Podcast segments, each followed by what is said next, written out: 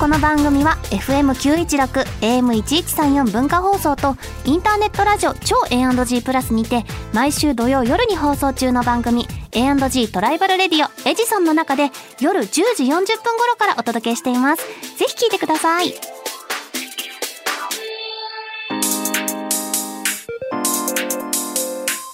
週刊秋田書店ラジオ編集部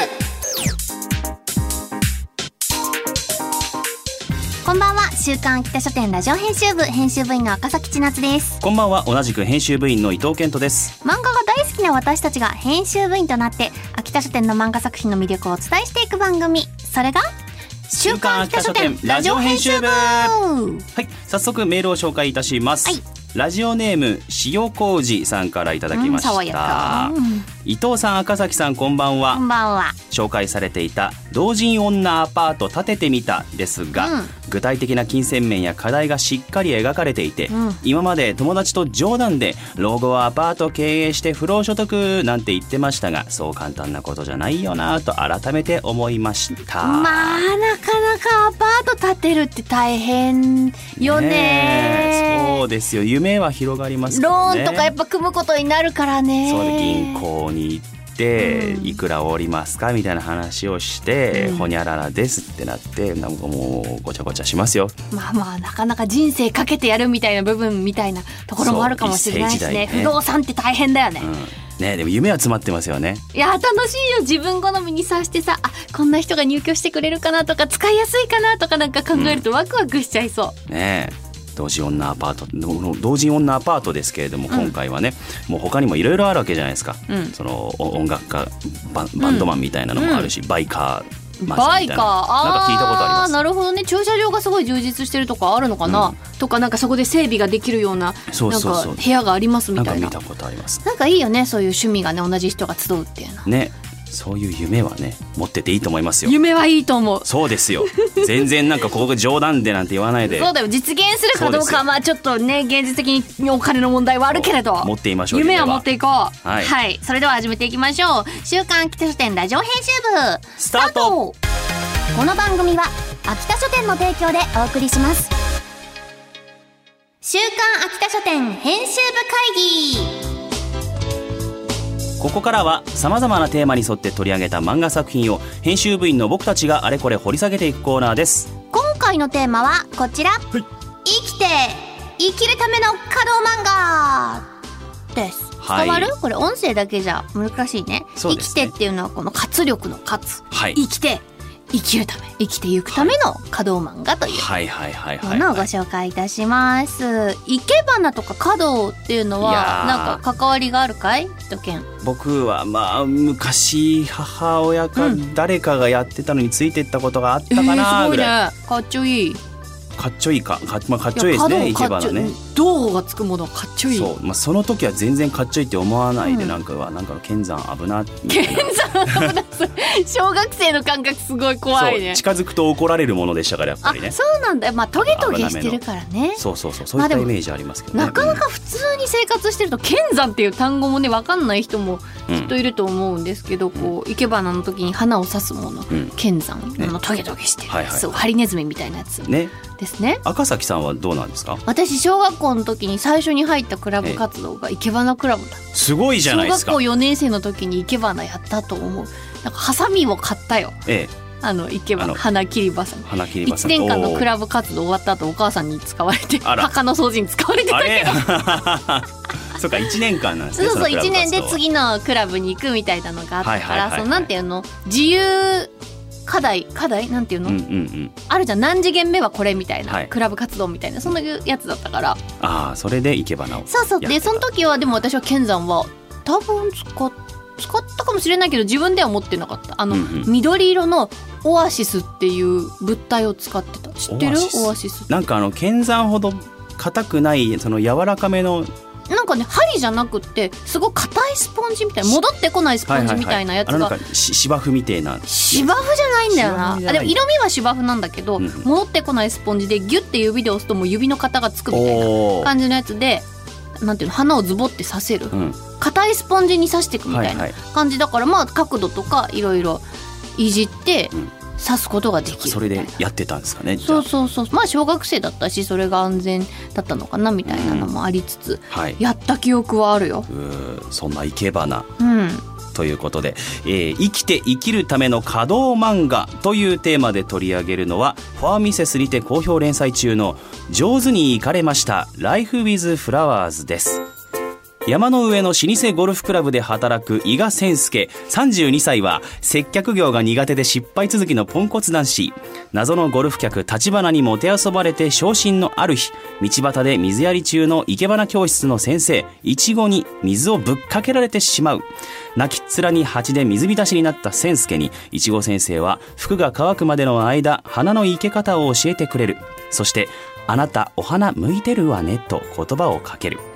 青星きまま先生が描く生きて生きるための稼働漫画現在コミックス第1巻が発売中です、うんなんかすごい、はい本当に活力が湧いてくる感じの漫画だったね、うん、もう主人公のね千介くんはもううまくいかないことばっかりです、そうなの結構仕事もなかなか覚えられず、ええその接客業をねレストランで働いてるんだけどお客さんによく水をこぼしてしまうとか、なんかつまずいちゃうとかそういうこうなんかうまくいかないっていうタイプの人なんです、本人は接客をやるつもりで入ってなかった会社でそこに回されてしまうっていう,、そうそうそう本人も自覚があるわけです本か当らはねねジム志望だったんだけどなそうぜかいつの間にかレストランに配属されちゃううんうんっていうことなんですで緊張しちゃってやっぱ人付き合いがあんまり得意じゃないから、はい緊張でミスしてばかりと、まあ、周りからポンコツとかねちょっとそういう評価を下されがちな、そこでどうしてもこうしょげがちなところにうん千介を口説いてくるそして数回デートをする立花という人物が現れるがこの人何ですか急に現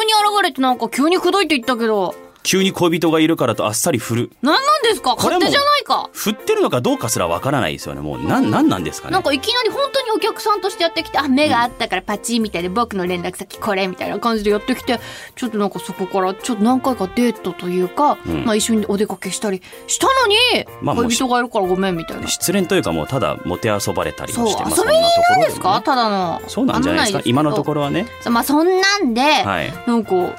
悲しい気持ちになったところを日常沈出み会がっちたのが、はいいちご先生はいいけばな教室の先生だった、まあ、出会い方を間違えて水をかけられるとこ ろから始まるんでしょぼーんってなってこう帰り道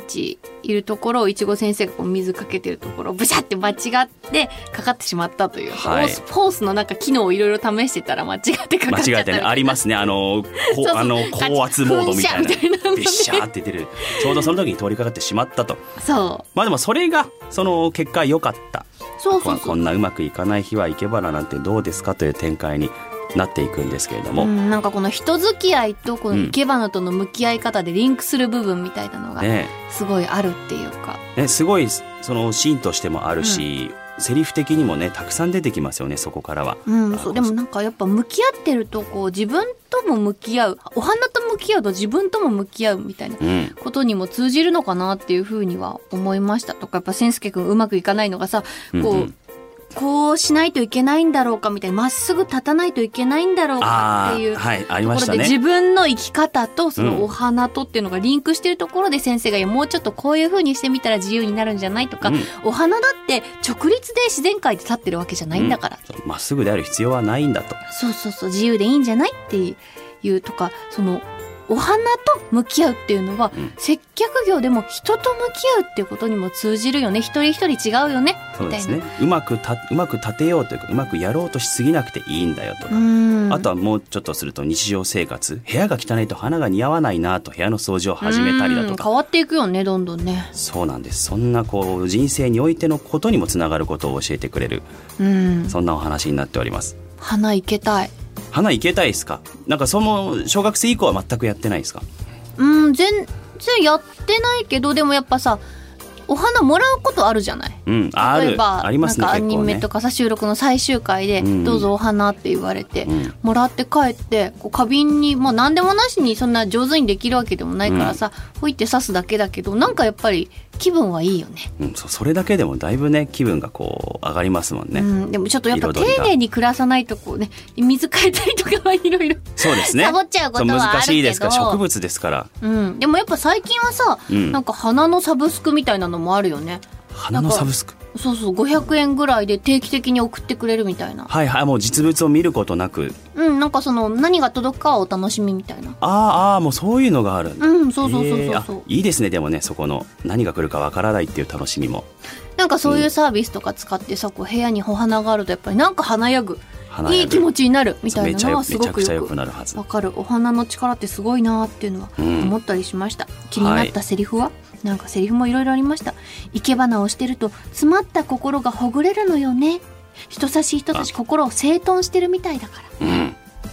なんか一本刺すごとにこう自分のこれはどういうことなんだろうって向き合ってやったりするのかな、ついやっぱ心がその時の心が現れたりもするもんなんですうかんねなんかいちご先生と話すと穏やかになりそうなんか自分のことを、なんていうの責められずに見つめ直せそそうですねいろなん感なじがもするのを許せそうな感じがしますうねね包容力がすごいよねはいなんでちょっと疲れたなーみたいな人にもぜひ読んでほしいあ読んでほしいまさに読んでほしいですね作品だなと思いました、時間ではいちご先生の過去についても描かれそうですということできっとね